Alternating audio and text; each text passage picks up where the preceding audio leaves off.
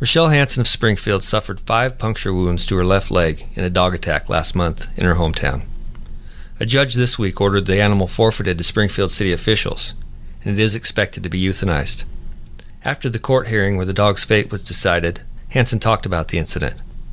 I was on the sidewalk, and as I passed her, everything was okay until I passed the dog, and the dog bit on me on the left leg and took me down to the ground.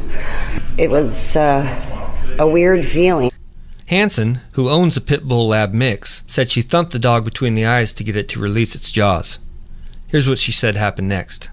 I laid there and basically shaken to the point to where I just didn't know what to do. I knew to get information and got a pen and pencil out of my purse and tried to get all the information I could. At the same time, no one's coming out to help me, and I'm on the ground. This is Jack Moran in the Register Guard newsroom.